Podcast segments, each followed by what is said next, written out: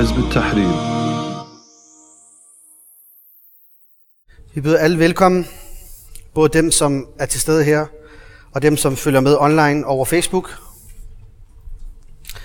Under titlen Ukrainekrisen i perspektiv. Det er klart, når man hører sådan en titel, så undrer man sig over, hvad den har af betydning for os muslimer, som sidder i en moské øh, 1000 km væk fra et område, som udgangspunktet ikke øh, involverer øh, muslimer øh, og den islamiske nation. Men ikke desto mindre, så har vi stadig som muslimer et ansvar over for hele menneskeheden. Fordi vi bærer på sandheden, og den her sandhed også nødvendiggør, at vi implementerer den og kalder til den, fordi den her sandhed også indebærer retfærdighed. Den indebærer også, at man beskytter og varetager alle mennesker, uanset om de er muslimer eller ej. Fordi islam er et budskab ikke kun til muslimer, men til hele menneskeheden. I og med Allah subhanahu wa ta'ala siger, وَمَا أَرْسَلْنَكَ إِلَى رَحْمَةِ الْعَالَمِينَ Vi har nedsendt dig som en barmhjertet til hele menneskeheden. Yderligere siger Allah subhanahu wa ta'ala, كنتم خير أمة أخرجت للناس تعمرون بالمعروف وتنهون عن المنكر وتؤمنون بالله. I er den bedste nation udsendt til menneskeheden. I påbyder det rette og forbyder det slette, og I lader iman på Allah. Dernæst så ser vi også fra profeten Sallam siger, at han også fulgte med i højaktuelle politiske begivenheder, selvom de var tusindvis af kilometer væk fra ham. Eksempelvis, det er jo, at han sammen med sine sahaba i det mekanske samfund, hvor de faktisk var underlagt et uislamisk system i Mekka, og hvor de var i undertal, så var de stadig optaget at diskutere emner, der var uden for deres område eller uden for deres uh, territorium. Eksempelvis så snakkede de om krigene mellem romerne og perserne. Og de indgik i endda et vedmål med mushrikin. Ikke vedmål, som vi kender i dag som gambling, men der, hvor man bare snakker om, hvorvidt man rammer rigtigt eller ej. Og så har man lidt håneretten. Og der mente Muhammad sallallahu i den her sammenhæng, at romerne vil vinde, mens mushrikin mente, at perserne vil vinde. Og så blev der nedsendt et Quran-vers, som netop bekræfter det her med, at man stadig skal følge med i øh, storslåede begivenheder, der vedrører forskellige stormagter, selvom de er måske uden for ens, område, øh, ens eget område. Og der kommer Quran-verset, der siger, Rulibadid Rum, at romerne vil sejre, som giver medhold og, og, og, og støtter Mohammed sallams øh, analyse eller, eller eller holdning til, hvem der vil øh, vende den her krig. Og så gik der ikke så lang tid, så valgte romerne. Jeg ved godt, det var en lang indledning, men det er for at involvere jer som publikum i forhold til at forstå vigtigheden af det her emne. Fordi det er meget højaktuel øh, problematik og en spænding, der, der, der eksisterer i dag. Og der sker konstant noget nyt, og der er mange aktører, mange vinkler, mange elementer i det. Og det er ikke altid let at få alt med og øh, alle øh, hvad hedder det, pointer kan måske ikke blive fremlagt i dag. Og man kan også begå fejl, og man kan også ramme på siden af, men ikke desto mindre så øh, gør man sit bedste for at øh, udrette noget, der kan, kan være til gavn for muslimer. Øh, det starter selvfølgelig som en krise med diplomati og forhandlinger og, og stridigheder mellem Rusland og øh, Ukraine på hver sin side. Men det har så i dag, eller rettere sagt, øh, helt konkret i går nat, udviklet sig til en decideret krig. Øh, og det er en sag, som optager mange mennesker, og vi kan ikke ignorere det. Og mange stiller også spørgsmålet, vil der opstå en blodig konflikt og en storslået krig? Øh, og, og, og er der tale om øh, en, en, en konflikt i det omfang, som vil have betydning for mange mennesker rundt omkring i verden, nu hvor man også taler om øh, flytningsstrøm. Men for at forstå den nuværende krise, eller den her optrappede krig mellem Ukraine og Rusland, så er vi også nødt til at kigge lidt øh, i den historiske øh, ligesom, udvikling, eller den baggrund, som, som har forårsaget øh, tilstand i dag. I ved godt, Ukraine øh, før i tiden var en del af det gamle Tsar-Rusland. Øh, og senere hen, så blev det også en del af det tidligere Sovjetunionen. Så de har altid været en del af hinanden, kan man sige.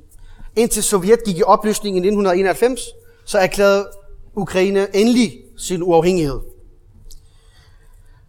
Ukraine øh, er faktisk et land, som har meget særlig betydning. Dels fordi det er et sted, som har en unik øh, beliggenhed, øh, som, som nordlig del af Sortehavet. Der har en stor befolkning på 40 millioner, øh, og besidder en industriel struktur, der faktisk ikke er mindre end Ruslands. Så Rusland betragter stedet som vigtigt. Og Ruslands nuværende magtposition har stadig kun formå at få Ukraine tilbage i sin arme. Øh, og der er forskellige øh, stridigheder og uenigheder, der har været i løbet af tiden. Øh, I begyndelsen af 90'erne, så var det Sortehavsflodens opdeling. Det vil sige, hvilket område skal tilhøre hvem. Øh, der har været strider i forhold til øh, Ruslands lange og brede gasrørledninger, som Sovjetunionen faktisk installerede i Ukraine, og som skulle give gas til resten af Europa, fra Rusland gennem Ukraine og til resten af Europa. Derudover så er Rusland også meget afhængig af, øh, øh, hvad hedder det, Ukraines marked, øh, marked i forhold til sukker og olie, som er, er, er produceret af, øh, Ukraines meget frugtbare øh, landområder. Der har også været strid om det her. Der har også været strid i forhold til, at Ukraine ikke vil være medlem af nogle bestemte institutioner, som Rusland har etableret. Der er for eksempel et system eller, eller en institution, der inkluderer tidligere sovjetiske lande, som Ukraine ikke vil være en del af. Modsat så vil Ukraine gerne være en del af EU og NATO, som Rusland også er imod. Så de her konflikter har været under opsejling og altid har været et problem på tværs. Selvom øh, Rusland har militær overlegenhed over for, hvad hedder det, Rusland, øh, Rusland har militær overlegenhed over for Ukraine, så har man stadig ikke formået at lokke Ukraine over på sin side. Det vil sige, Ukraine har altid været det der barn, øh, der viser modvilje, og aldrig vil høre efter sin, øh, sin far.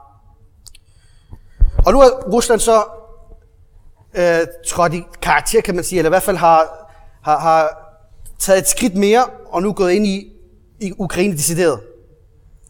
Hvorfor? Fordi Rusland betragter stadig Ukraine som sin baghave. Fordi Ukraine er heller ikke som Centralasien. Beliggenhedsmæssigt, nationalt, religiøst og historiske bånd knytter faktisk det her område med hinanden. Både russer og ukrainer er begge to er slaviske raser. Deres sprog er beslægtet, og de er begge også ortodoxe. Rusland anser Ukraines frugtbare områder, som jeg også var inde på, inde på før, som en fødevaresikkerhed. Basale råvarer osv. er noget, som Rusland også nyder godt af, for ikke at være afhængig af Vesten. Ukraine har faktisk indtil i dag eksporteret maskiner, atomreaktioner, kedler, kemikalier, edelmetal, isotop, jern, stål og plastik til Rusland. For en samlet værdi, prøv at se, hvor en samlet værdi, nu skal I høre godt efter, 1,5 milliarder dollars har alt det her en værdi, som Ukraine kun på et år, og der taler kun på et, et år, eksporterer til Rusland. Frem for alt repræsenterer Ukraine også den sidste bufferzone som udgør de historiske komplekser, der eksisterer i Rusland. Hvis sige, Rusland har et eller andet vis mindre værtskompleks i forhold til at, at holde Ukraine ligesom på rette spor. Øh, og, og man frygter også et eller andet sted, at de vil falde i vestens hænder, fordi der er historiske komplekser. Rusland frygter netop, at Europa vil gøre det, de har gjort i historien. Hvad har Europa gjort i historien? Europa har to gange besat Rusland før. Først Napoleon og bagefter Hitler. Så Rusland vil nødt opgive Øst- Østeuropa som en stødpudezone, når de også ser, at NATO er ved, ved at øh, rykke frem mod Østeuropa. NATO, som er jo en nordalliance bestående af vestlige lande, primært. Der er selvfølgelig også Tyrkiet. Så det er klart, at de gerne vil sikre sit, sit, sit territorium via at sikre sine naboer. Og helt, helt konkret Ukraine, og også til en vis grad Hvide Rusland. Så ja, Rusland ønsker at forhindre Ukraine at tilslutte sig NATO. Det blev cementeret og understreget meget klart af Sergej Rybakov. Den, den, øh, han er viceudenrigsminister i Rusland, og han sagde i forhold til den amerikanske militærstøtte til Ukraine, jeg citerer, dette er en alvorlig udfordring for Ruslands sikkerhed. Citat slut. Vesten, især USA, indså nemlig, eller havde luret, at dette ukrainske kompleks i russisk politik repræsenterer faktisk Ruslands svage side, som vi kan udnytte. Det er ligesom, når du tager til en jobsamtale, en kommende arbejdsgiver vil måske spørge, hvad er dine stærke og svage sider? Og der er Ruslands netop svage side, Ukraine. Derfor blev Ukraine i årtier et centrum for USA og Europas gnidninger med Rusland. Efter den orange revolution, der vælte den prorussiske præsident i Ukraine, Janukovic, i 1900, i eh, undskyld, 2014, så svarede Rusland med det samme ved at afskære et område, der hedder Krim, der tilhører, hvad hedder det, der, der var en del af Ukraine, men som man så har fjernet og afskæret og gjort det til en del af, eller indlemmet det under Rusland, eller annekteret det til Rusland. Og det er selvfølgelig også et område, der har strategiske øh, betydninger. Øh, der er enorme militærbaser, som tilhører Rusland også.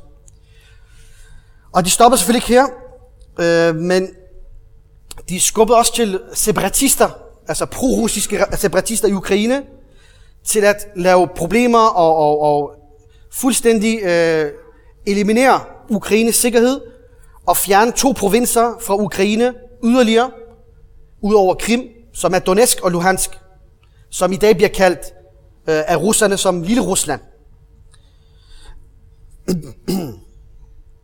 Selvfølgelig alt det her, der skubber også Ukraine ind i vestens arme. Ukraine blev bange, og, og, og de søgte desperat efter hjælp. Og nu ønsker de faktisk at blive medlem af NATO, i håb om, at det vil beskytte dem mod russisk aggression. Vesten begyndte at brække den tættere på sig selv, og byde den velkommen ind i varmen, og fremstod ligesom dets forsvar. Og så så man lige pludselig, at Ukraine blev inviteret til øh, europæiske og NATO-møder, på trods af, at øh, Ukraine hverken er medlem af EU eller NATO. USA begyndte også at bevæbne Ukraine og forsyne dem med milliarder af dollars i militær hjælp, og begyndte også at træne Ukraines hær.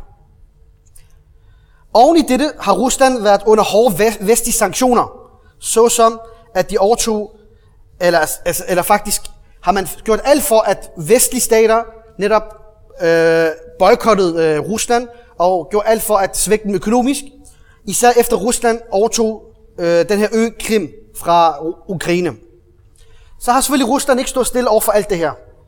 Ruslands modtræk var at kompensere for det her ved at øge sine økonomiske forbindelser til Kina. De udvider deres rørledninger til Kina for at transportere olie og gas, åbne op for landkorridorer, her, herunder jernbaner. Alt som der gør, at kinesiske varer kan direkte blive leveret til Rusland. Selvom Rusland ikke er en kommersiel gigant, som Europa og Kina, kender alt det der med elektronik og modevarer og sådan noget, Normalt Rusland er ikke kendt for det her. Altså hvem har en telefon fra Rusland? Men man har telefon fra Kina. Eller man har fashion-produkter fra Europa.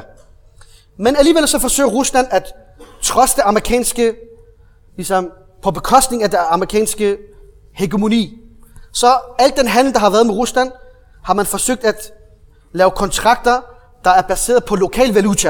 Det vil sige, man har tilsidesat dollaren. Normalt international handel mellem landene, det foregår som udgangspunkt med dollaren. Men det har Rusland bevidst forsøgt at øh, undgå. Og det er klart trusselsignal til USA, samtidig med at Rusland hæver, og læg mærke til, så har de gjort noget, der er ud, ud over det her, det er, at de hæver gaspriserne, som Europa er meget afhængig af. Så det er meget klart at se, at Rusland betragter Ukraine som en rød linje, som ikke må overtrædes. Så det virker ikke bare til, at Rusland vil opgive Ukraine og efterlade som et let bytte for USA og NATO, især efter Rusland også har holdt ud i forhold til vestlige sanktioner og fordømmelser. Det har også fået USA, som mange betragter som uovervindelige og Superman, man kan ikke klare dem. Derfor USA til at indse, at de ikke bare vil støtte Ukraine for enhver pris, fordi det netop kan skade USA's økonomi. Ligesom vi ser nu. Ukraine er overladt til sig selv. Der er ingen militær øh, intervention og, og, og en militær indsats for at beskytte øh, Rusland, eller beskytte Ukraine mod Rusland. Faktisk har Zelensky, øh, Ukraines præsident, udtalt i dag, han har henvendt sig til 24 lande i NATO og bedt om hjælp. 24 lande herunder USA, og han siger selv i dag, jeg har ikke fået noget svar. Sådan er det, når man læner sig op af vestlige stormagter, vestlige aktører, og sætter sin lid til dem og tror, man er i sikker zone. Men som historien vidner, så er Kufat ikke til at stole på. Og Rusland lader sig ikke skræmme Europa, som faktisk er militærmæssigt faktisk øh, underlegen øh, i forhold til Rusland. Og det er også i høj grad afhængig af, af, af Rusland i forhold til energiforsyning, som jeg også var inde på før. Hvilket betyder, at Rusland føler, at de internationale forhold er gunstige for en. Ligesom de kan gøre lige det, der passer sig nærmest i Ukraine, og opnå succes. Derfor fortalte den russiske udenrigsminister Sergej Lavrov til sin amerikanske kollega Antony Blinken, at Rusland har brug for langsigtede sikkerhedsgarantier ved deres vestlige grænser, der vil stoppe udvidelsen af NATO's tilstedeværelse mod øst, og tilføjet, jeg citerer, det skal betragtes som et tvingende krav. Citat slut. Det vil sige, Rusland viser muskler. Rusland mener, at Vesten øger sin oprustning i Ukraine, og at Vesten kan påvirke Ukraine efter at have styrket dens herre, for at udrydde russiske separatister og fjerne russisk indflydelse i det østlige Ukraine. Noget, som Rusland opfatter som en meget stor trussel og provokation. Og faktisk, øh, deres militærstabschef, Valery Gerasimov, han bliver citeret for at sige det her. Levering af fly, droner og helikopter til Ukraine er farligt skridt, men enhver provokation fra Kiev vil blive undertrykt. Citat slut. Den nuværende russiske krise afslører således, den nuværende krise afslører således, at Rusland sigter først fremmest mod ikke at sætte spørgsmålstegn ved, at Krim er en del af den. I skal ikke spille ved den diskussion, der hedder Krim. Det er vores. End of story. Og vi vil gerne have anerkendelse for det her. Både internationalt af amerikanerne og europæerne. Det andet mål er, at det østlige Ukraine bliver uden for Ukraines autoritet og en del af Rusland. Ligesom Donetsk og Luhansk. Og det mest effektive formål er også, det er det tredje, det er at forændre Ukraine i at blive medlem af NATO og tilnærme sig til USA og Europa.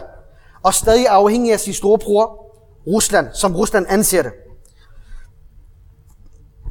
Især efter, at NATO og Ukraine i Sortehavet har fælles militærøvelser, hvor russiske præsident Vladimir Putin dengang sagde, jeg citerer, at de nylige øvelser udført af NATO i Sortehavet, i Sortehavet overskred alle grænser, og Vesten tager ikke vores advarsler alvorligt nok. Citat slut. Så forstår man, at man har gået den her diplomativej med forhandlinger og trusler, og man har advaret, og til sidst så har man skridt til handling. Man har skridt til handling i dag, og gå ind i landet og bekrige det. I en tale til udenrigspolitiske embedsmænd i Rusland antydede den russiske præsident Putin, at NATO's strategiske bombeflyvning 20 km fra deres landegrænser overskrider alle tilladte grænser. Det er uacceptabelt. Han citerer, jeg citerer ham, Vores vestlige partner eskalerer situationen ved at give Kiev moderne dødbringende våben og udføre provokerende militære manøvrer. Citat slut. Og nu her kan man så også forstå, at USA's strategi er et eller andet sted, at, at faktisk så er det bare Europa, der må tage kampen. Enten militært, øh, og øh, også humanitært, økonomisk på mange områder, også fordi Europa selvfølgelig også geografisk er tættere på Ukraine, og det er dem, der kommer til at tage imod flygtningestrømmen, som der er tale om. Apropos flygtningsstrømning, som vi snakker om, så er der også kommet udtalelse fra Danmark i dag. Både, øh, hvad hedder det, fra DF, hvor Messerschmidt nævnte, at, at ikke dem fra Afrika og Somalia, selvom Somalia også ligger i Afrika, men hvorfor han adskiller dem, det er også et godt spørgsmål. Men han siger, at, øh, at de er ikke velkommen, men dem, som er for Ukraine, fordi de gode kristne, de er velkommen. Altså jeg mangler bare at sige, at øh, jeg, jeg, jeg kan ikke lide muslimer og, og sorte, jeg vil kun have hvide ikke-muslimer. Det, det, det kan man kun læse mellem linjerne.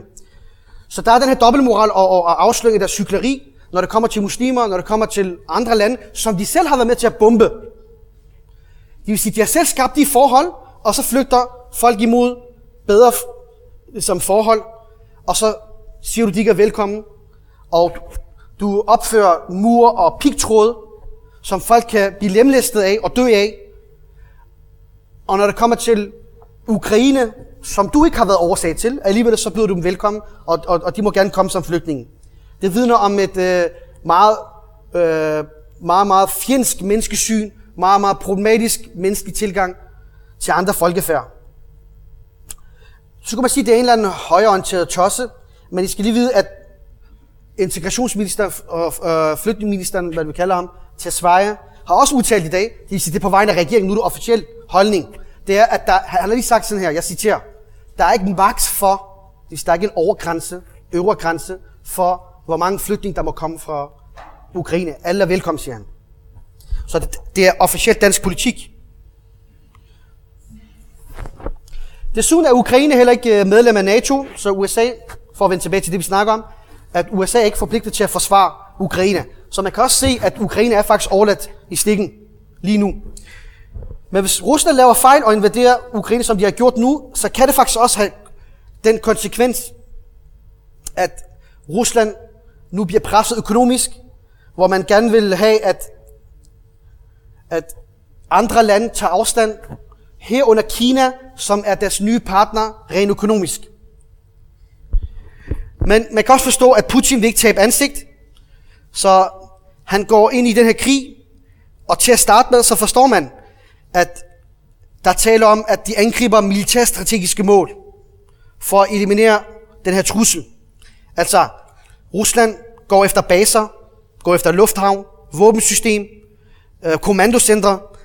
Det er Ruslands mål som udgangspunkt, altså smadre Ukraines mulighed for at udgøre en sikkerhedstrussel i deres øjne.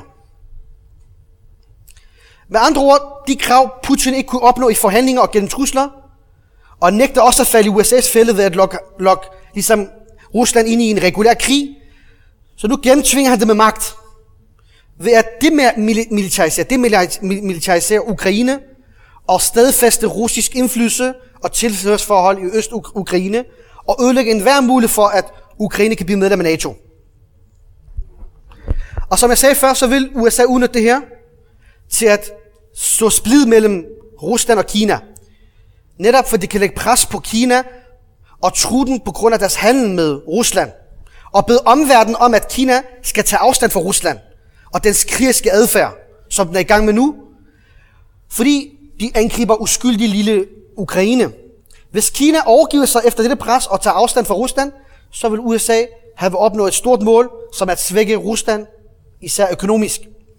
Så dette vil fratage Rusland enhver gevinst ved sin invasion, nuværende invasion af Ukraine. Og det fører til katastrofer. Og i tillæg til det her, så har USA allerede opbildet landene i Østeuropa og ydet dem stærk og effektiv militærstøtte, der gør, at Rusland vil møde hård modstand i Ukraine, ligesom man oplevede med Ruslands udmattelse og svækkelse i Afghanistan. Men man kan også sige, at det forventes ikke, at USA vil opnå en fuldstændig afbrydelse af Ruslands forhold med Kina. USA vil nok prøve at presse Kina med på sanktioner mod Rusland, og som sagt i hvert fald splitte de her to lande, men Kina prøver på nuværende tidspunkt, hvad jeg har læst mig frem til, her senest, de prøver at skærme sig. Det vil sige, at Kinas udmeldinger har været meget sådan tørre og neutrale. Således har deres udenrigsministerium endda meldt ud, at de faktisk ikke betragter det som, på nuværende tidspunkt som en invasion. Så USA ønsker faktisk at anstrenge situationen og ikke løse problemet. Så det bliver på, ligesom mere forværret, og Rusland havner i en eller anden sump, de ikke kan komme ud af. Europa bliver også nødt til at komme ind, og så kan de efter alt sammen kæmpe mod hinanden, og så kan USA sidde på sidelinjen og komme stærkt ud af det her, som den rivaliserende part. Men omvendt ser vi faktisk også, at de europæiske lande har også indset alvoren, og kan faktisk ikke øh, tage nogle skridt. Det afslører faktisk også øh, Europas øh, svaghed og, og, og manglende vilje og manglende handlekraft.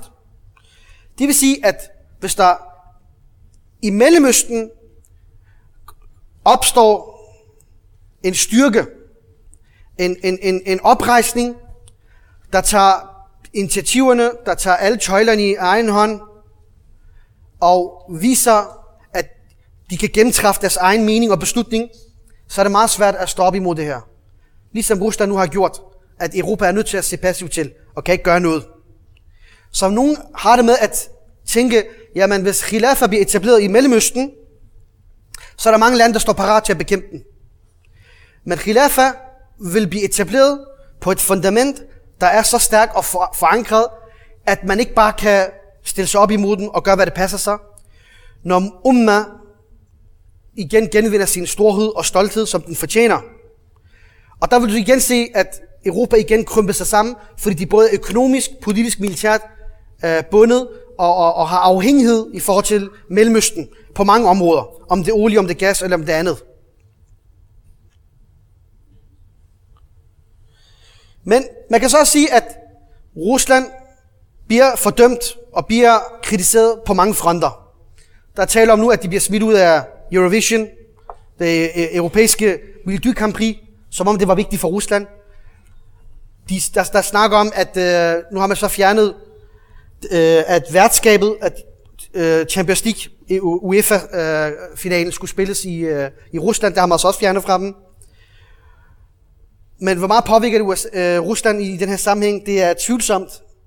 Øh, men et eller andet sted, så fornemmer man, at der er også tale om et hyggeleri her. Det vil sige, at man fordømmer, og, og, og man ekskluderer Rusland, man, man kritiserer Rusland i offentligheden, øh, man, man sanktionerer dem. Men hvis vestlige politikere og medier gik meget op i det her med krige og invasioner, det skal man undgå. Øh, hvordan kan det så være, at, at, at de selv har været involveret og startet krig på vegne af USA, og ødelagt, land, ødelagt lande, og, og smadret kontinenter, og øh, berøvet mange landes rigdom, så er det kun et spørgsmål om, at der taler om et hykleri og dobbeltmoral. For det er det samme vestlige stater, som også har støttet kup af folkevalgte regeringer i Sydamerika, Afrika og Asien, opretholdt besættelser, invaderet suveræne lande, snuppet deres ressourcer under påskud af fredsbevarende missioner. Det er jo samme logik, som Rusland også bruger nu. Og det her, det har altid fortsat. Krige, udnyttelse, ødelæggelse, det vil altid være en del af vores hverdag, så længe den her verden er kontrolleret af de her sekulære kapitalistiske stater. Det vil forblive en skueplads for underartede planer, brutale forbrydelser, spredning af uretfærdighed i alle dens former. Begreberne kolonialisme og udnyttelse er dybt forankret i disse lande, i USA og i, og i Europa. Og den manifesterer sig lige meget, hvor de går hen. Skaber ødelæggelse og forpester alle steder, de er til stede. Islam, som er den allermægtigste ideologi, er den eneste, der redder verden fra disse landes ondskab og deres menneskeskabte ideologier. Dette skyldes, at islam er åbenbart af menneskeskaber, og skaber den eneste, der ved, hvad der er godt for hans skabninger. Som Allah subhanahu siger i surah al-Mulk, skulle den, der har skabt, ikke have mere viden. Islam er sandheden er haq, der etablerer retfærdighed og spreder godhed for alle mennesker, uanset race og religion. Menneskeheden har brug for islams lys, den islam, som I bærer på. Mennesken har brug for vores beskyttelse, for det beskyttelse kan kun komme gennem Allahs din. Krigen i Ukraine og de vestlige staters højtlydende reaktion er et eksempel på, hvor lidt den nuværende sekulære verdensorden, den her uislamiske verdensorden, den har tilbydet menneskeheden. Den kan ikke tilbyde noget andet end krig. Og det er en desperat påmindelse til os, om at muslimer skal være aktiv i at afsløre de her nuværende hyklerier og forklare det islamiske alternativ. Politikere og deres mediefolk, meget forudsigeligt, de vil kalde os alle mulige ting. Men de samme politikere, de kalder til alle de her meget utrættende og, og, og, og udaterede idéer, som alt sammen har været ansvarlige for krig i de sidste 150 år. Nationale interesser, international lov, internationalt samfund, FN. Det er de kendte gloser, vi altid hører, hver gang der er en krig. Og det var vestlige stater, der selv opfandt de her begreber. Men hvad har det hjulpet? De her institutioner, de her begreber, har det løst krig og konflikter i verden? Nej. Og det bliver ved med at hyklerisk at påberåbe de her hellige navne, og ingen har set fordel af dem. Men når det gavner en, så bruger man den, når det ikke gavner nogen, så tilsidesætter, når det ikke gavner dem, så tilsidesætter dem. Hvor var FN? Hvor var international lov? Hvor var international samfund i Afghanistan, Irak, i Kashmir, i Palæstina? Faktisk, det som Rusland bruger som undskyldning, der gør, at de får den her modreaktion fra Europa, og hvor Europa påberåber sig, jamen, øh, det er krænkelse af suverænitet og, og så videre. Jamen Rusland bruger samme logik, som vi brugte, da I gik ind i Irak og Afghanistan. Da I støttede besætterne i Palæstina og Kashmir. Nu bruger Rusland samme undskyldning for at begå forbrydelser og grusomheder. Den samme Rusland, begik utallige forbrydelser i Syrien, men der gjorde I heller ikke noget. Hvorfor skulle den ene sides interesse være vigtigere end den andens? Hvorfor er nogen drab og undertrykkelse i orden, men andres drab og undertrykkelse er ikke i orden?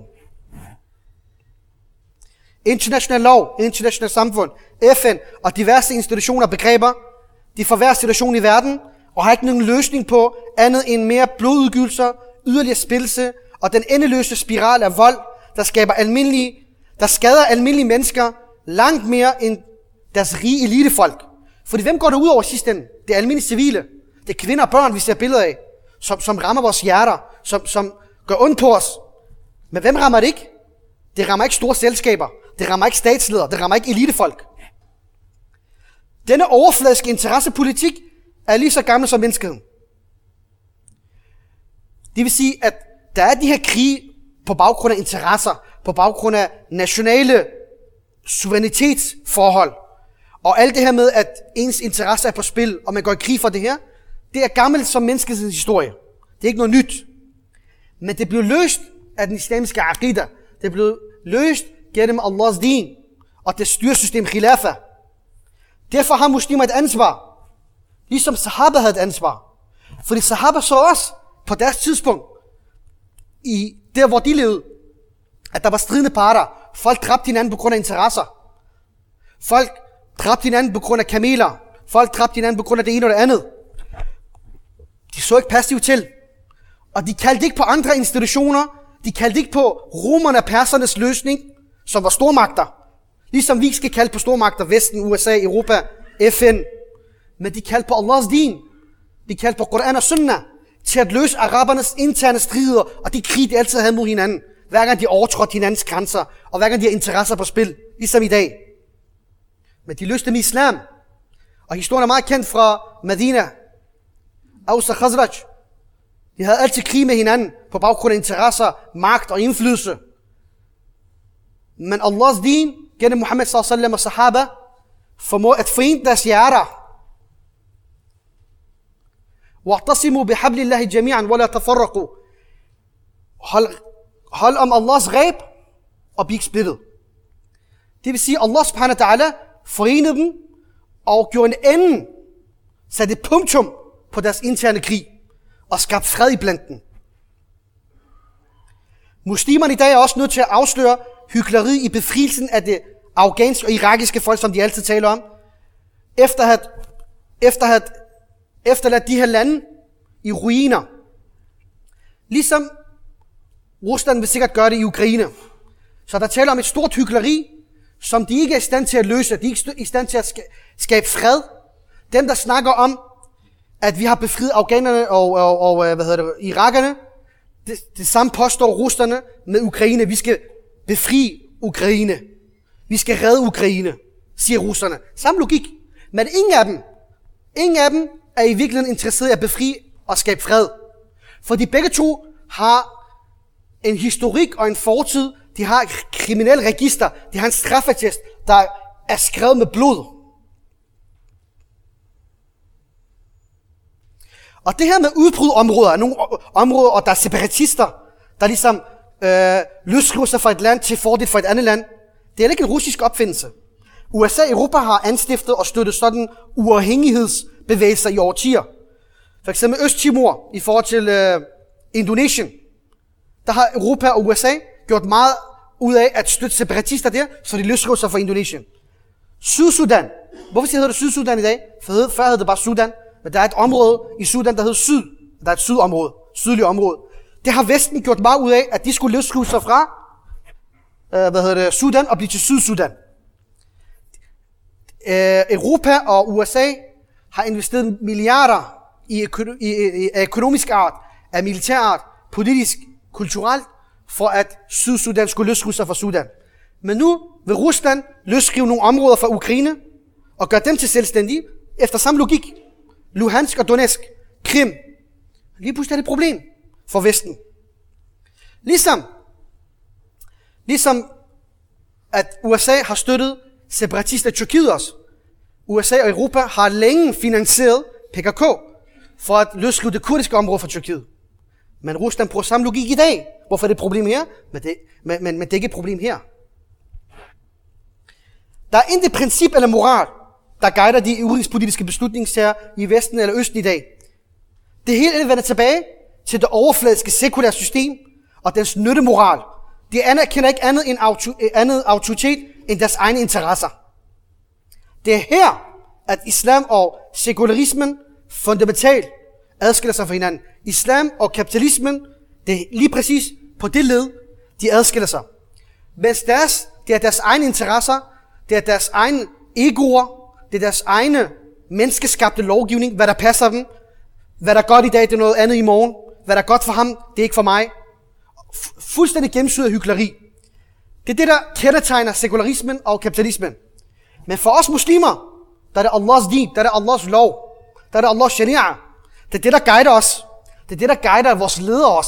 Vores kommende statsmænd, som skal lede den islamiske stat.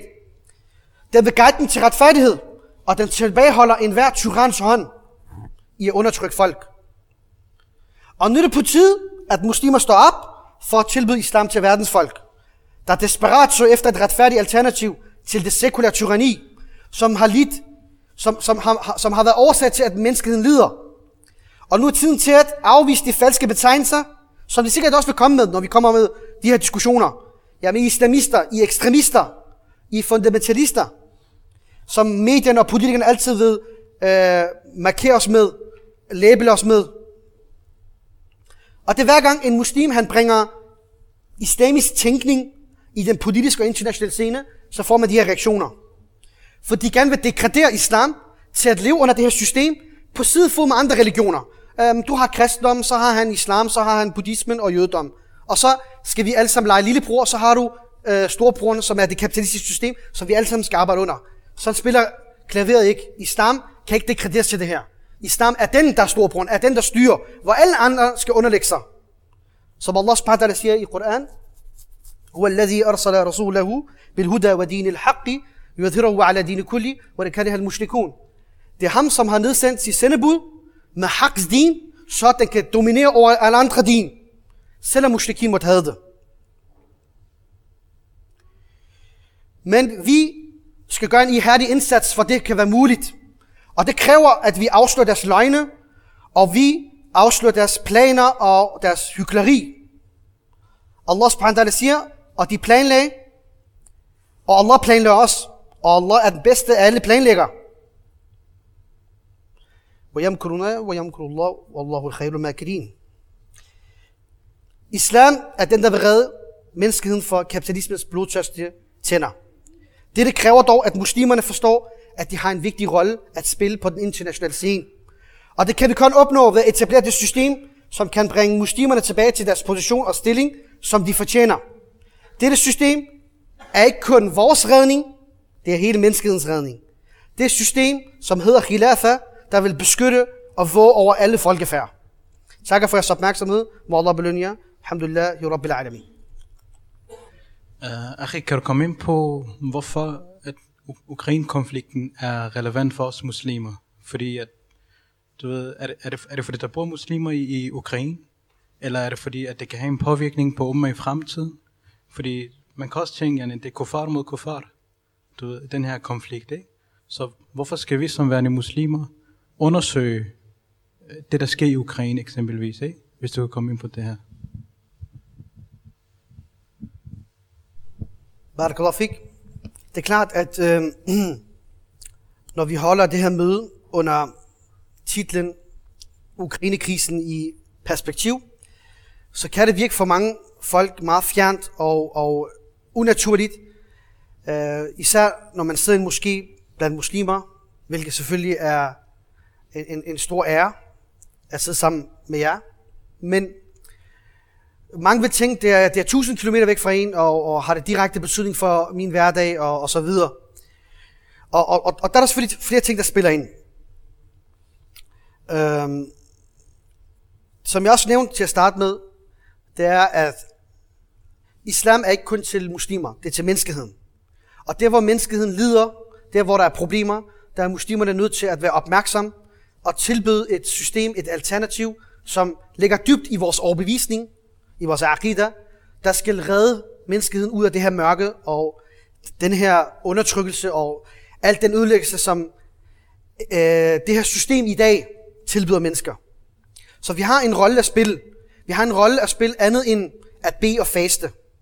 Vi har også en anden rolle, andet end at ændre på vores lokale omgivelser, Nørrebro eller Vestegn, eller hvor vi kommer fra. Men vi har en, en rolle over for hele menneskeheden. Derfor må vi gerne se stort på os selv. Vi skal ikke undervurdere os, og vi skal ikke øh, se ned på vores evner. Øh, derfor har vi en, en, en vigtig rolle at spille. En, en, en, vi har en stor betydning for at gøre en forskel for hele menneskeheden. Og det udover, at jeg også nævnte de tekster, der taler om, at, at islam er en, en barmhjertighed til menneskeheden, islam er det, der vil redde menneskeheden, og Muhammed sallam også beskæftige sig med emner, som ikke vedrørte muslimer direkte, men som vedrørte stormagter og andre aktører, der var uden for deres område og territorium, og tusind kilometer væk. Ligesom krigene mellem øh, hvad hedder det, romerne og, øh, og perserne. Og alligevel så var de optaget af det her, og der kom også koranvers, øh, der behandlede det her. Øhm, så, så man kan sige, ja, øh, selvfølgelig er der også tale om, at der lever muslimer øh, 500.000 i, i, i, bare alene i Krim. Og så selvfølgelig øh, mange øh, millioner også i Rusland, at det der hedder den russiske federation, som både råder over Tjetjenien, Dagestan øh, og øh, øh Tataristan. Alle de områder, øh, der lever mange millioner muslimer. Så det er klart, at, at et, eller, et eller andet sted, så har det selvfølgelig også en direkte forbindelse til, øh, at, at muslimerne øh, er til stede der også. Jeg håber, det var nok. Assalamualaikum. Jeg vil bare støtte op om øh, det svar, vores bror fik, nemlig at øh, det her ansvar, som øh, er pålagt den islamiske umma, handler ikke kun om at værne om muslimernes helligdom og blod, men er meget, meget bredere. Og det er som om, at muslimerne har glemt det her.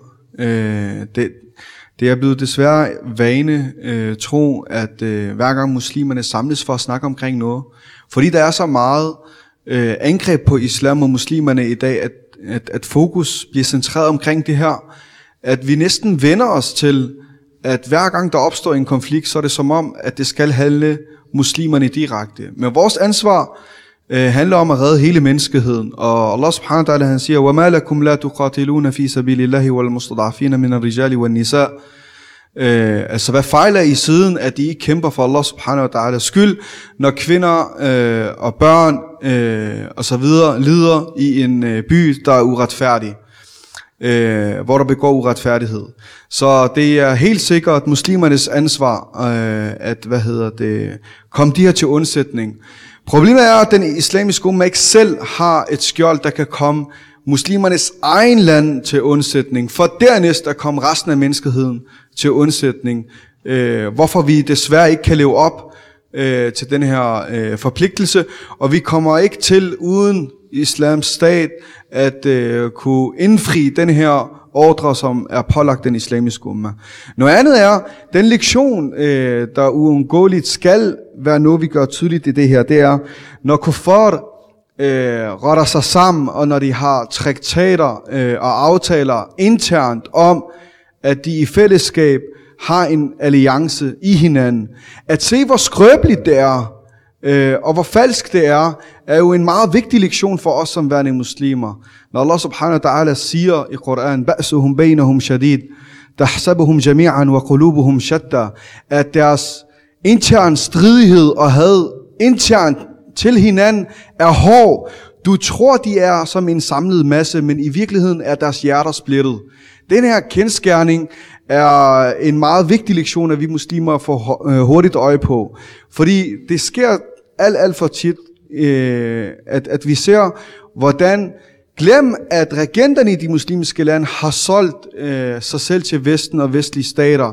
Men selv muslimske organisationer og foreninger kigger i retningen mod Vesten og forventer, at de aftaler, som Vesten lover dem, de skulle stå ved magt. Prøv at se, hvordan de efterlader Ukraine. Og det er slet ikke første gang. Det er, det er bare et levende eksempel den dag i dag, hvordan de lader den stå med kampen mod Rusland alene. Selvom den i virkeligheden udgør en europæisk øh, direkte trussel mod resten af Europa. Fordi man ved ikke, om det her det stopper ved Ukraine, eller om det går videre derfra, og hvad det, hvad, altså hvad, hvilke præcedens det så vil skabe for fremtiden.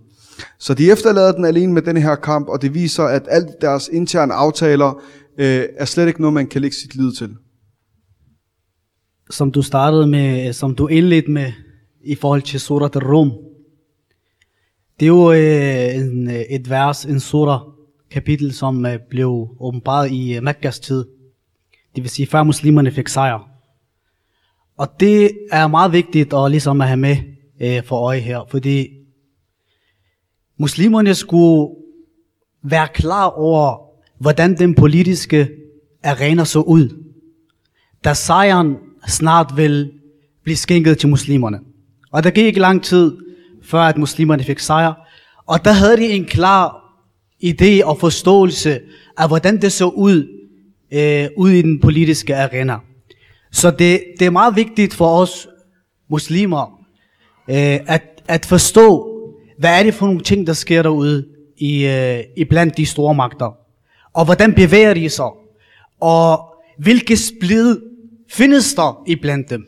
Så i dag har vi set eksempelvis endnu en gang, at Europa ikke har noget bånd. Der findes simpelthen ikke et bånd mellem europæerne. De vender ryggen til hinanden, og alt hvad der hedder EU og så videre i dag falder til jorden, klart og tydeligt. Det er nogle lektioner, som vores øh, muslimer i vores land kan tage ved lære af. Nogle generaler, som kan se det her og indse, at alt hvad der hedder international law, som man har prædiket med siden øh, 2. verdenskrig og til dags dato, alt det her valgte Rusland at kaste mod muren og øh, trampe på, øh, uden at, at øh, tænke på øh, nogle konsekvenser og fuldstændig ligeglad, som man siger. Så det her kan være en øjeåbner for nogen i vores land. Og det er også med til at give os en forståelse til, når sejren kommer ved Iznillah, at ligesom Vesten i dag, eller Europa i dag, ser på, hvordan Rusland indtræder Ukraine og indtager den ene by efter den anden, så skal vi, når sejren kommer, i, øh, hvad hedder det, huske profeten sallallahu alaihi wasallams hadith, og den vil blive klar og tydelig for os. Og den vil blive, hvad skal man sige, praktisk, let at forstå, den dag, når sejren kommer, hvordan den hadith, der snakker om, at øh, vi vil ved iznillah indtræde Rom. Ligesom Vesten i dag, eller Europa, kigger på, imens Rusland indtræder øh, i Ukraine, så vil muslimerne ved iznillah indtræde Rom, imens Vesten og Europa kigger på. Det fik mig lige til at tænke på nogle ting, som er, at jeg har selvfølgelig været inde på nogle bestemte ting, øh, og, og, og vi har snakket meget om hykleri, og hykleri det er et meget interessant begreb, fordi øh, der har ikke været andet end hykleri. Det har afsløret mangens, øh, mangens ansigter. Mange af de her masker er faldet. Både i forhold til generelt den her verdensorden, det her system med, med international lov, international samfund, FN, fredsbevarende styrker, 1, 2, 3, alle de her såkaldte smukke flosker, alle de her ting har vist sig at være ubrugelige. De er diskvalificeret. De hjælper ikke, og, og de kan ikke skabe fred, stabilitet på jorden. Og helt konkret, så har det også udstillet Vesten. Det har udstillet Europa og USA, som har opbildet, som har øh, tilskyndet Ukraine til at stå op imod Rusland. Svarende til, at du har to rivaliserende grupper, og så puster de til ilden og skubber ham fremad, så han kan slås mod den anden, og siger, vi har din ryg. Når han så vender sig, så er der ikke nogen. Det kender man fra gadeverdenen også nogle gange. Det er det, Europa har gjort over for Ukraine. Som Winston Churchill sagde, tidligere britisk premierminister, der findes ikke permanente venner, der findes heller ikke permanente fjender. Der findes permanente interesser. Og det er det, de lever af. Det er, at når der er interesse, så er de til stede. Når der ikke er interesser, så kan de sælge alle for enhver pris. Jeg vil lige gå ind i et andet spor, og det er i forhold til sanktionerne, som de øh, snakker så meget om og tror Rusland med. Øh, det ser ud som om, at øh, Rusland faktisk er lidt ligeglad med, med de sanktioner. Og som du var inde på, så er det jo... Øh, Jeg ved ikke, om det er seriøse sanktioner, de, øh, de har tænkt sig, men, men man snakker meget om det der SWIFT, den der internationale handel, der er mellem de her regeringer. Øh, kan du belyse øh, emnet lidt, fordi at, øh, så vidt jeg har forstået, så vil de europæiske lande øh, ikke gå i, øh, hvad hedder det, altså de vil ikke lukke helt ned for Rusland, øh, men USA vil gerne, øh, og det er netop fordi, at øh, de så mister hele adgang til øh, de forsyninger, de nu er afhængige af fra Rusland. Det USA spiller på, det er, at Rusland ikke kan komme ud af det, og det bliver en ødelæggelse for dem. Det er sådan, de er modstand invasion. Mens Europa er helt imod den, og slet ikke ønsker en krig, for det er så tæt på dem. Og det har selvfølgelig mange konsekvenser med flytningsstrøm og alle mulige ting. Øh, og de har kaldt til sanktioner, og det er også noget, de reelt mener. Men hvad indeholder de her sanktioner, og hvor stor betydning og påvirkning har det på, USA, øh, på Ruslands økonomi? Det er det, der er spørgsmålet. Og der vil jeg sige, at, at det ikke har svækket øh, Rusland meget. Altså, at man bliver smidt ud af, af Melodi Grand Prix og får fjernet værtskabet for finalen UEFA Champions League, det har ikke en stor betydning i, i sanktioner. At der er økonomiske sanktioner, så har det Kina øh, ind i varmen. Derudover er Europa selv afhængig af, øh, hvad hedder det, Rusland, som du også var inde på, med øh, især, øh, hvad hedder det, gas. Så det er også begrænset, øh, hvad, øh, hvad Europa kan gøre i forhold til sanktioner. Men, jeg, men, men jeg er overvist om, at Rusland havde tænkt over det her. Det vil sige, at det var med i deres regnskab. Hvis vi går ind i en krig, hvor meget mister vi på det i forhold til, at der vil være fordømmelse, kritik og sanktioner øh, på verdensplan? Øh, hvor meget kan vi tillade os? Så, så, så, så den er kalkuleret. Derudover så virker det også som om, at man i første omgang øh, målrettet går efter øh, øh, militærstrategiske mål, som jeg var inde på, luft, øh, baser, kommandocenter, våbensystem og, og så videre. Og, og prøve at begrænse, at, at der taler om en fuldstændig kontrol over Ukraine, og at man også går ind i civile områder, selvom der selvfølgelig er forlydende om, at der er så civile øh, tab. Øh, men om det så også er propaganda eller ej, det ved jeg ikke. Det afhænger af, hvem man spørger. Øh, for Rusland så handler det om, at de skal befri en befolkning, som er kommet i kløerne på USA og Vesten, og, og der er etnisk russiske folk, som et mindretal i, i Ukraine, der bliver forfulgt og undertrykt af Ukraine. Øh, og det, dem skal vi redde. Og, og, og, og he, hele det her forløb er, er en trussel imod Ruslands sikkerhed. Det her med, at Ukraine gerne vil være en del af NATO, og der er NATO øh, hvad er det, militære øvelser tæt på Ruslands grænse. Så alle har en eller anden grund til at gøre det ene og det andet. Øh, det er interessant også at se, om, om, om hvor meget Rusland vil gøre alvor af, at, at fuldstændig øh, øh, markere sig i området i form af, at man måske vil vælte øh, regeringen i, i, i Ukraine. Det vil sige, installere et helt nyt regime med en ny politik. Øh, og, og, og, og fjerne den fra den tidligere tilstand, og, og, og nærmest gøre det til sin baghave, eller måske endda til en russisk federation.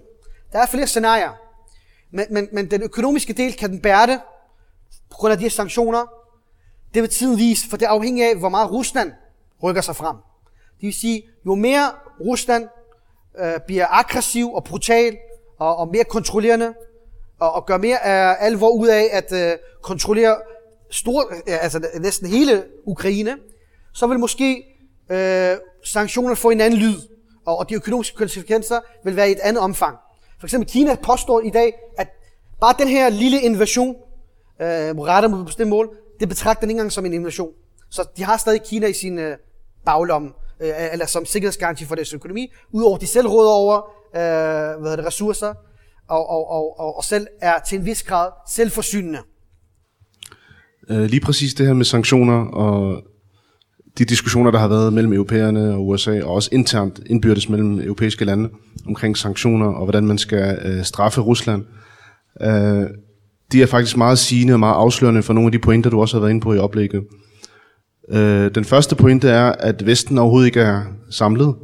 Øh, USA's indstilling, selvom de øh, lader som om, at Vesten står samlet imod Rusland og er øh, imod Ruslands øh, krig, USA har en position og en øh, holdning i forhold til, hvad der sker, øh, og, og et formål med sin position, og Europa har en helt anden, øh, et helt andet ståsted, som du også har forklaret. Øh, og det ser man ved, at øh, USA gerne vil indføre hårde sanktioner, øh, og også har varslet flere sanktioner mod Rusland, øh, fordi det man skal huske på, det er, at USA er langt væk fra Rusland, øh, sådan rent geografisk, og dermed ikke afhængig af nogen forsyning fra Rusland, ligesom Europa er det. Øh, og USA har hele tiden, øh, hvad kan man sige, pustet til den her konflikt, og gerne vil lokke Rusland ind i Ukraine, ind i en konflikt, som kan, som kan tage på Ruslands kræfter, som kan, øh, hvis det trækker ud og bliver øh, grimt og blodigt, kan ydmyge Rusland, delegitimere Rusland, og dermed gøre det nemmere for USA at presse Rusland øh, til at være på samme linje som USA i internationale sager, særligt i forhold til presset på Kina, øh, hvor Europa overhovedet ikke er interesseret i den ustabilitet og de øh, økonomiske konsekvenser, som det har. Og Europa er de første, der mærker det. Nu stiger allerede i forvejen øh, priserne på gas og, og olie er høje, og øh, nu snakkede øh, Rusland om, at de vil fordoble priserne som modsvar. Så det her det kommer til at gøre ondt på Europa. Og det er også det, der har betydet, det er også det, der har gjort, at Europa ikke går med til den hårde sanktionspakke. Øh, og de har haft stor diskussion internt. De kommer ud og siger, at vi står sammen, og vi, er, øh, vi står med Ukraine, og nu vil vi straffe Rusland. Men i virkeligheden har de indført bløde sanktioner i forhold til det, man kunne. Øh, det her med SWIFT-systemet. SWIFT det er det internationale banksystem, som USA kontrollerer, som, og som der, er der, hvor man laver international handel. Transaktioner og overførsler af penge mellem øh, stater osv. foregår i det her system. Øh, hvis USA lukker Rusland ud af det her system, ligesom USA har gjort med Iran før, hvis du lukker Rusland ud af det her system, så kan Rusland ikke handle med øh, Europa. Så kan de ikke lave øh, bankoverførsler med, med øh, Europa, og det kommer til at gøre ondt på Europa. Og det vil europæerne ikke gå med til. Så her igen, der helliggør de deres interesser. Det er det, som de sætter før. Alle mulige principper om, at vi skal stå sammen med Ukraine, eller international lov bliver krænket. Alt det her lægger man til side, fordi det kommer til at gøre ondt på dem øh, økonomisk, hvis de går med på den her hårde sanktionspakke, kommer til at ramme dem selv. Så, så lige præcis det spørgsmål om sanktioner og modsvaret over for Rusland, som er meget, meget svagt fra Europas side. Altså Putin, han sidder og griner af europæerne nu, og siger, er det det? Er det sådan, de straffer os? Og, og som du selv sagde, han er, at det er med i regnestykket. De har forventet de her sanktioner, og de har modsanktionerne klar også. Øh, så det viser Europas svaghed, det viser Europas magtesløshed, øh, og det viser også USA's kynisme på den anden side. Ikke? At USA vil jo gerne bruge Rusland som den her børmand, til at skræmme Europa, til at forpligte sig mere til at være under USA's beskyttelse, og, og, og øh, forpligte sig mere til NATO-samarbejdet, sådan så Europa bliver ved med at være under USA's beskyttelse, bliver ved med at være under USA's kontrol øh, sikkerhedspolitisk.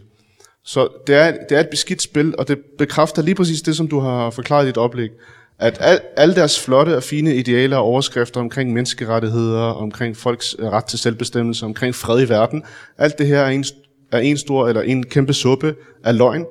Det handler om interesser, det handler om kyniske øh, regnestykker, og, og verden er styret af de her hyæner. Og når man læner sig op af de her hyæner og har tillid til dem, så bliver man skuffet, og man bliver skuffet rigtig grimt. Og det er det, Ukraine oplever nu.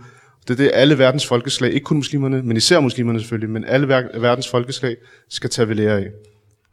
Det, det er sørgeligt at se, at, at selv efter alt det her, at du kan finde på at øh, at, at høre, eller lægge øre til, at, at muslimerne stadig søger løsninger andre steder end islam.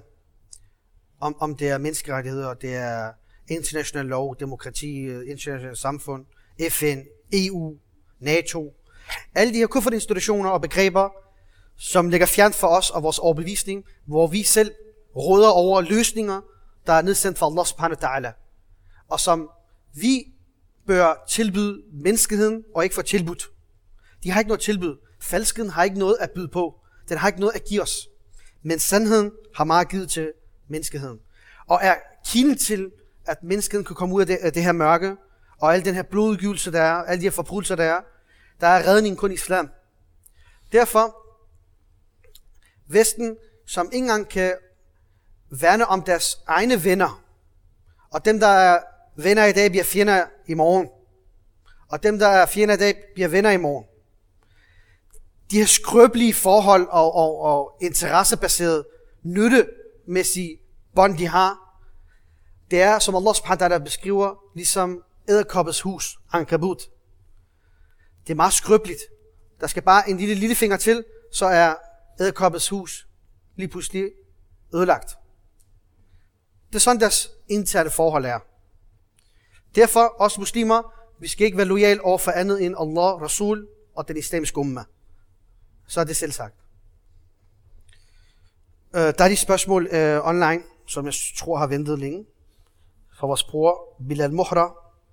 Jeg forstår ikke, hvordan muslimske soldater i Tjetjenien kan støtte Rusland. Har du nogen kommentar til det? Nummer et. Den samme bror spørger. Samt Taliban, som tager afstand fra Rusland. Hvad er årsagen til det? Okay, lad os tage det første. Tjetjenien har været et område, som har været blødende sorg for muslimerne i mange år. Noget, som Rusland igen, ligesom med Ukraine, har betragtet som sin baggård. Øh, eller baghave. Desværre er det også et sted, der er blevet forsømt. Det vil sige, at de er blevet overladt til russerne af verden, men også af muslimernes manglende øh, ansvar og, og, og opfyldelse af deres pligt, som hedder at etablere khilafa, forene muslimerne og beskytte blandt andet muslimerne rundt omkring i verden, os, alle mennesker rundt omkring i verden, herunder øh, muslimerne i Tjetjenien. Og så har tingene udviklet sig fra, at de var et område, der kæmpede imod russerne, er så blevet udmattet, og vi taler om en reducering af en befolkning på 2 millioner, som er reduceret til 1 million, fordi der har været kæmpe, øh, hvad hedder det, masse flugt og drab på, på det her folk, som har kæmpet overvist en, en brav af en kamp. Både historisk, men også kun øh, nogle år tilbage. Og har opfostret helte. Men det spørgsmål, hvor meget man kan klare en krig. Det er rigtigt, at muslimerne vil ikke opgive, de kompromilløse, principfaste. De er ikke svage. Vi er ikke indianer eller aboriginals, der bare kan udryddes. Vi vil kæmpe til det sidste, til sidste dråbe. Vi opgiver ikke vores land. Vi opgiver ikke vores områder. Fordi vi mener, vi har Allah på vores side. Og når vi kigger gennem sigtekornet, så kigger vi, og så ser vi Jannah. Det er den her forståelse, muslimerne har. Og det har Tjetjenien og deres folk levet godt op til. Og derfor er der ikke noget at sige. Man kan ikke vande af dem, man kan ikke hunde dem.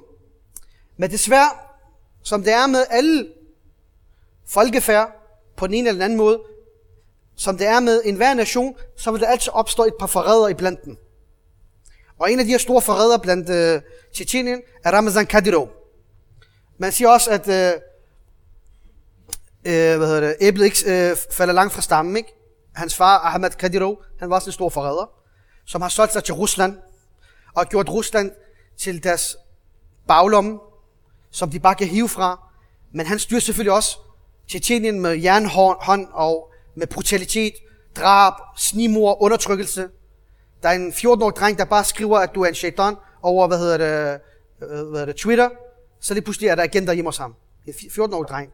som bliver truet på livet. Altså, det er sådan en støbning, vi har med at gøre. Det er sådan en satan, vi har med at gøre. Som også går på jagt efter krigsveteraner, der har kæmpet mod russerne, der har mistet arme og ben, og som lever i Tyrkiet, Istanbul og andre områder. Dem sender han også agenter efter for at dræbe dem på åben gade. Så er det klart, at der også vil komme det her med, at man bliver en naturlig del af russisk herre fordi man skal aftjene værnepligt og adlyd, ellers bliver man dræbt, og, og så videre. Derfor er det overraskende, at du også vil se muslimske, tjetjenske soldater i den russiske hær, desværre. Det er det ene. Det andet i forhold til Taliban. Taliban prøver at markere sig som værende den ikke gamle Taliban, hvor man så øh, kvinder blive pisket og henrettet på fodboldstadion. Sådan Men den her civiliserede, mere øh, humane side af sig selv, og, og prøve at iscene sig selv som værende nogen, der øh, hvad hedder det, er til at tale med, og, og der bekymrer sig for andre, øh, og tager med privatfly til Norge og indleder forhandlinger. Og, og det er ligesom, øh, ligesom kvinder må også gerne, ligesom, der er sådan et eller andet mindre kompleks, hvor man skal et eller andet prøve at vise sig fra sin side, at øh, nej, nej, I skal ikke øh, være forudindtaget og, og bedømme os øh, på vores øh, tidligere adfærd. Og derfor går det også ind i den her diskussion med Ukraine. Øh, vi er på Ukraines side, og øh, det, det, det er selvfølgelig langt ud det, Rusland gør, og, og øh, ligesom tager part i forhold til, at Vesten også fordømmer øh, hvad hedder det, Rusland, og bare hopper med på den vogn. Men selvfølgelig er der også tale om, øh, der er selvfølgelig også tale om, at, at Afghanistan har også lidt meget under rus, russernes aggressioner, og derfor er der også et historisk had. Det kan vi ikke se helt bort fra. Så, så det er også med i regnskabet. Ikke? Men ja, det er vigtigt at have begge, begge, begge to med. Både, både det personlige, men også det politiske. Det politiske, som er, at, at Taliban vil gerne vise det, det, her, det her billede af sig selv, men på den anden side er der det her personlige had på grund af historien med russernes besættelse under Sovjetunionen af Afghanistan med baggrund af dagens overdrag, så har jeg lagt mærke til, at der blev snakket meget om hyggeleri. Og øh, nu, nu, er, nu er den kommet frem, og nu er den meget tydelig i forhold til Vesten og Ukraine og Ruslands situation. Der er ikke behov for at forklare så meget tingene, som brødrene har været inde over. Og en af de ting, som jeg kommer til at tænke om, det er øh, os muslimer, som den enkelte individ. Øh, hvad kan vi gøre? Er det ikke på tide, vi vågner op og gør selv en indsats og begynder at kigge indad på os selv? Fordi som ummer, så er vi meget lav nede. Vi er måske lav på iman. Vi har ikke sammenhold. Er vi ikke også inderst inden også bevidste om, hvor hykleriske vi selv er? Fordi en ting er, hvad vi er bevidste om, hvad de øvrige nationer gør, de, øh, de ikke troende. Men er vi ikke selv også hykleriske, hvis vi ikke selv har styr på vores din? Hvis vi ikke har selv, er vi selv robuste nok i vores hjerter til at, hvis nu den her situation skulle udvikle sig, og det skulle blive værre end det her, og vi vil blive ramt i Danmark, med nu hvor vi hører om de stigende priser, el og gas, er vi i en situation, hvor vi selv vil kunne blive udfordret rent dunjamæssigt, hvor mange af os måske vil være i en dilemma mellem at vælge mellem øh, vores akhira i forhold til din. Vil vi give op? Fordi nu, nu kan vi jo godt se, at Vesten, som man snakker om på global vis, som du nævnte, der er permanente interesser. De er klar til alt andet og varetage deres interesser. Koste hvad det vil, sælge hvad de vil. Har vi den samme mentalitet? Er vi villige til at sælge alt for vores akhira? Eller vil vi sælge alt for vores dunya? Om du kan give noget input til det, i forhold til, hvordan den enkelte individ, muslim, kunne gavne af det? Det er et rigtig godt spørgsmål, som også kræver et langt svar, og som jeg også er villig til at tage. Vi har dog meget lidt tid, har jeg fået at vide, så jeg giver et kort svar, og så kan man altid fortsætte. Selvfølgelig har vi muslimer et ansvar, og, og jeg synes også, vores, en af vores brødre var inde på, at vi desværre ikke har levet op til vores pligt endnu. Men det er klart, at uanset om vi har levet op til vores pligt eller ej, og vi kan stå i den øh, position til at øh, tilbyde noget til menneskeheden, øh, mere end hvad det her system kan tilbyde, det kræver selvfølgelig, at vi rejser os selv, vi forener os under et system og, og implementerer islam, så kan vores ord og vores løfte om et bedre system, en bedre verdensorden, der kan komme handlinger bag. Det kan blive omsat til virkelighed. Men lige nu, som det er endnu, så er det klart, så er det ikke andet end, at det er kritik, det er afsløring, men det er også et vigtigt led i det her med, at muslimerne søger hen imod islam, og ikke imod vestens løsninger. Så er man også nødt til at fremhæve det her hykleri. Det vil sige, at man indser sine egne kvaliteter, sin egen styrke, som ligger i vores overbevisning, som ligger i Koran og i Sunnah, og ikke søger løsninger andre steder, fordi andre løsninger er fyldt af hykleri og, og, og dobbeltmoral, ødelæggelse, og har ikke andet end at tilbyde en interesser, som vender og drejer. Så det er klart, at vi er nødt til at hælde opmærksom på det her, men samtidig arbejder internt for, at vi genopretter vores eget system, og, og vi, vi rejser os, vi tager os sammen, lever op til vores ansvar, lever op til vores pligt, så Allah subhanahu wa ta'ala kan være tilfreds med os, og så vi kan stå på, øh, øh på dommens dag i akhira, og, og øh, hvad hedder det, kan være blandt de succesfulde.